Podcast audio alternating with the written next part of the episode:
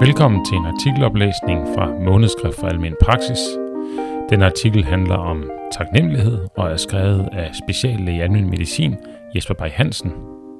Artiklen forfindes i oktober-udgaven af Månedskrift for Almen Praksis.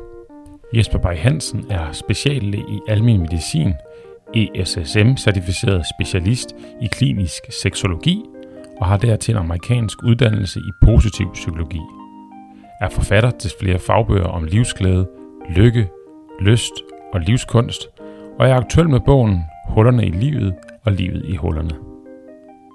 Taknemmelighed. Baggrund, teori og anvendelse i almen praksis.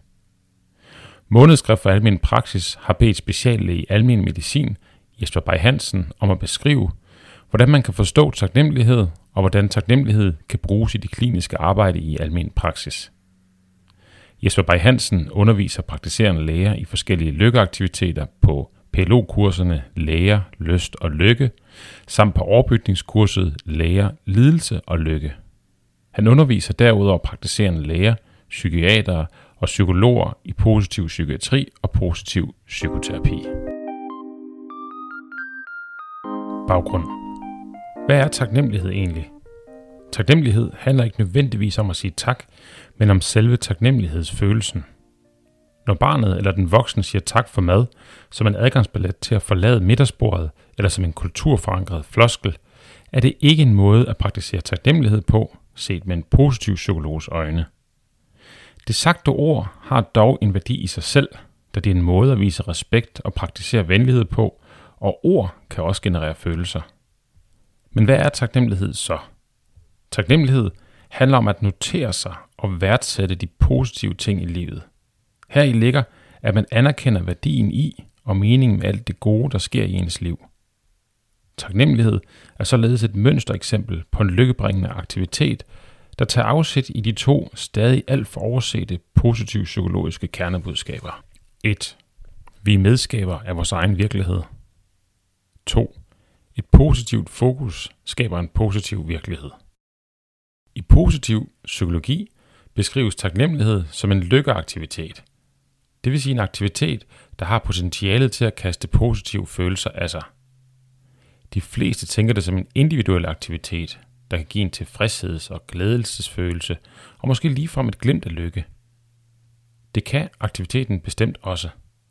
Det kan jeg sige med sikkerhed, efter jeg i årvis selv har praktiseret taknemmelighed, og i mit kliniske arbejde har beskæftiget mig med taknemmelighedsfølelsen i mange forskellige øvelser taknemmelighedskort, takkebreve, taknemmelighedsdagbøger, taknemmelighedsgaver, takketaler med mere.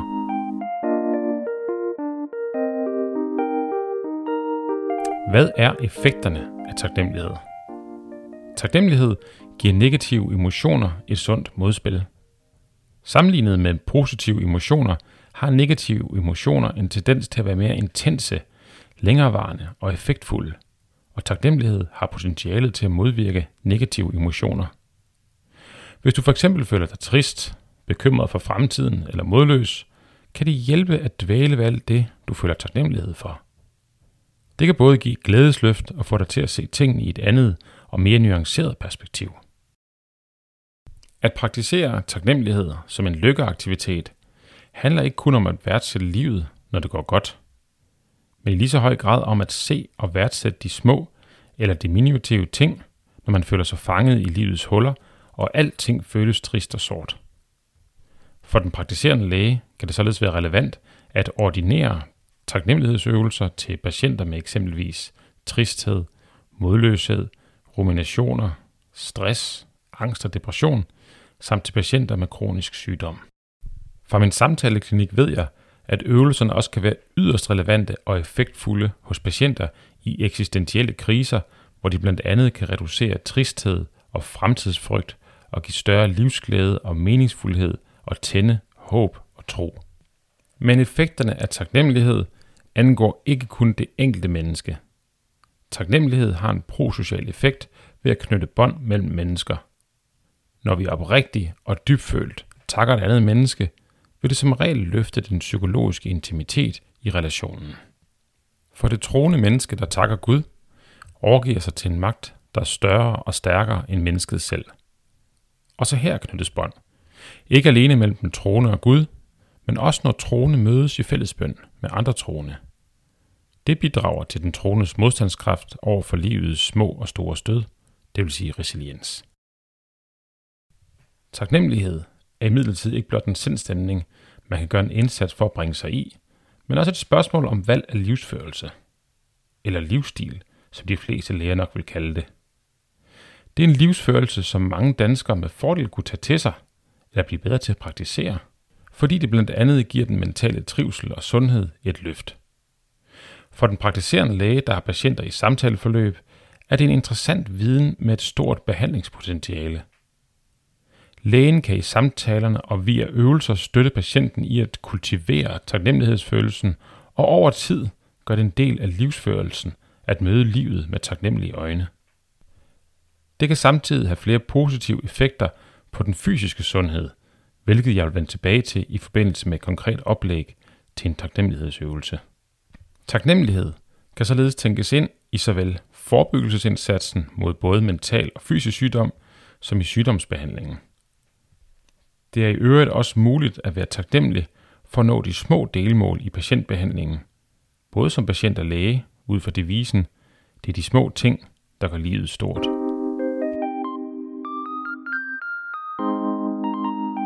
Teoretiske overvejelser og videnskabelige studier. Lægen, sygeplejersken med selvstændige konditioner og andre sundhedsprofessionelle kan som eksemplificeret bruge taknemmelighed i det kliniske arbejde. Lad os vende tilbage til essensen af taknemmelighed. Følelsen baserer sig på dels at notere sig, og dels at værdsætte de positive ting i livet. Det kræver, at patienten har intakte eller nogenlunde intakte interoceptive færdigheder, det vil sige populært sagt, er i stand til at mærke efter. Ved interoception forstås et menneskes evne til at registrere indre kropslige fornemmelser og forandringer. Interoception kan opfattes som forskers og neuropsykologers fagudtryk for evnen til at mærke efter. En evne, der interagerer med tænkning og følelsesmæssig kontakt. Lægen, sundhedspersonen, bør være opmærksom på, at mange patienters introceptive færdigheder er lederet.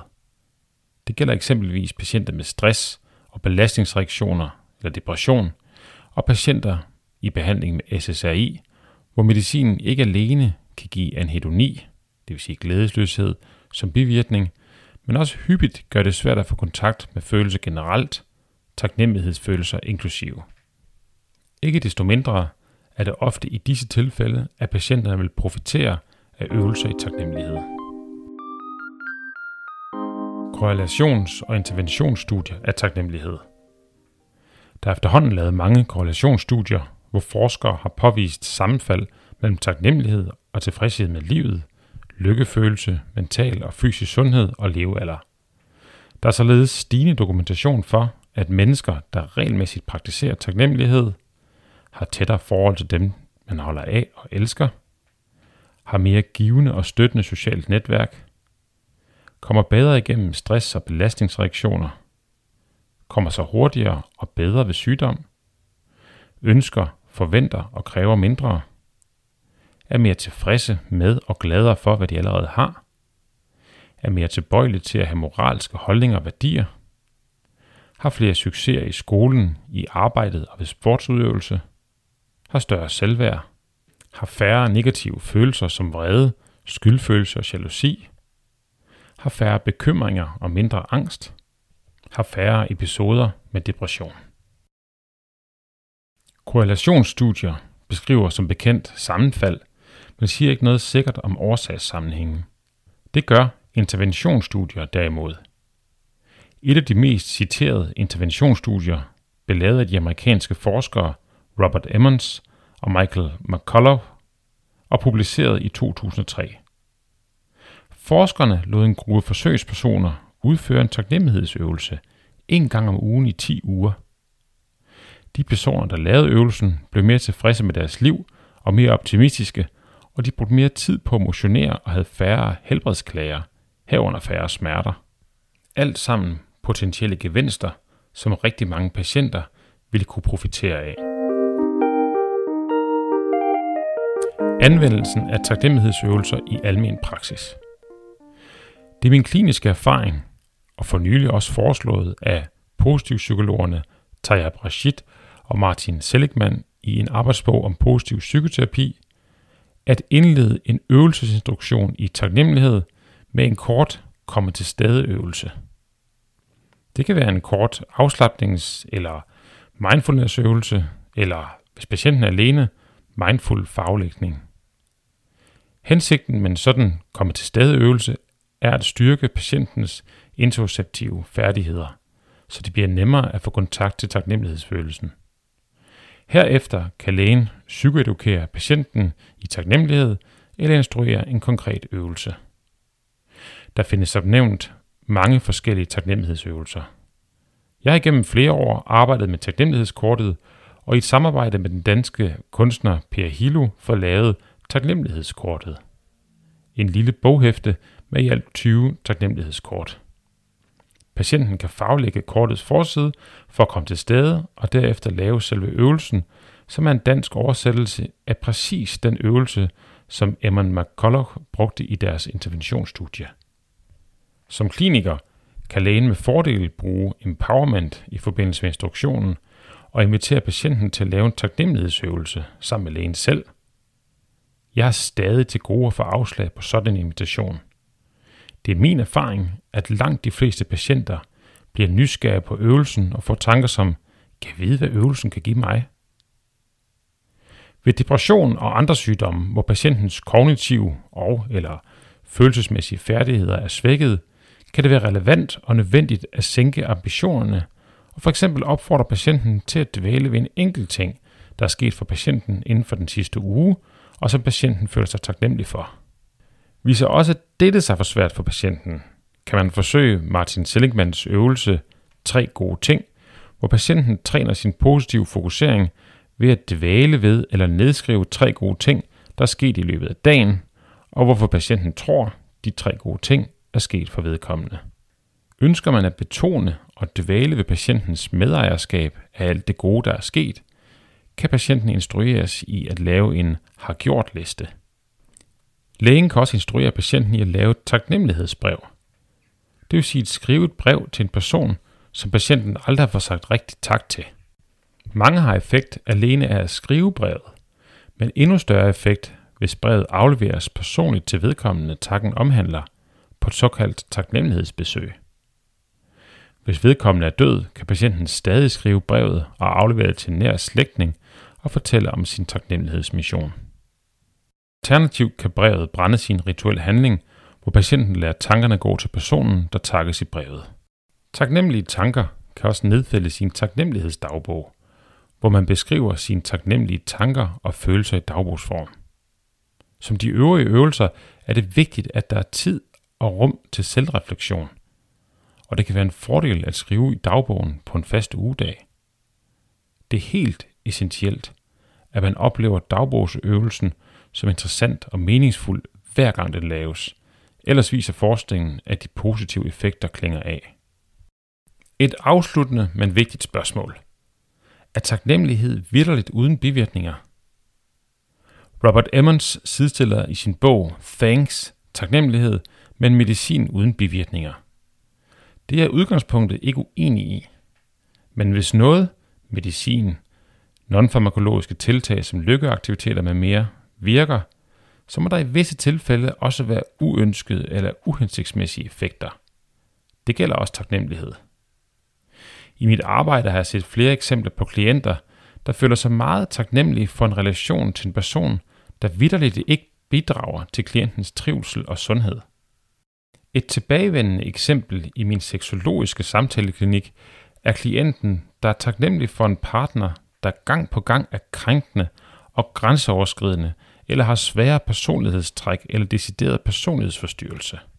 Her bør man som kliniker selvsagt ikke støtte patienten i at fortsætte den positive affektregulering. I positiv psykologi ofte betegnet savoring, hvor taknemmelighedsfølelsen gives stor og måske endnu større opmærksomhed, så følelsen får lov til at vokse, og patienten ender med at føle sig endnu mere engageret i den usunde relation. I disse situationer kan klinikeren benytte sig af det modsatte af savoring, nemlig udslukning, dampening, Der er en måde at håndtere positiv effekt på ved bevidst at nedregulere positive emotioner.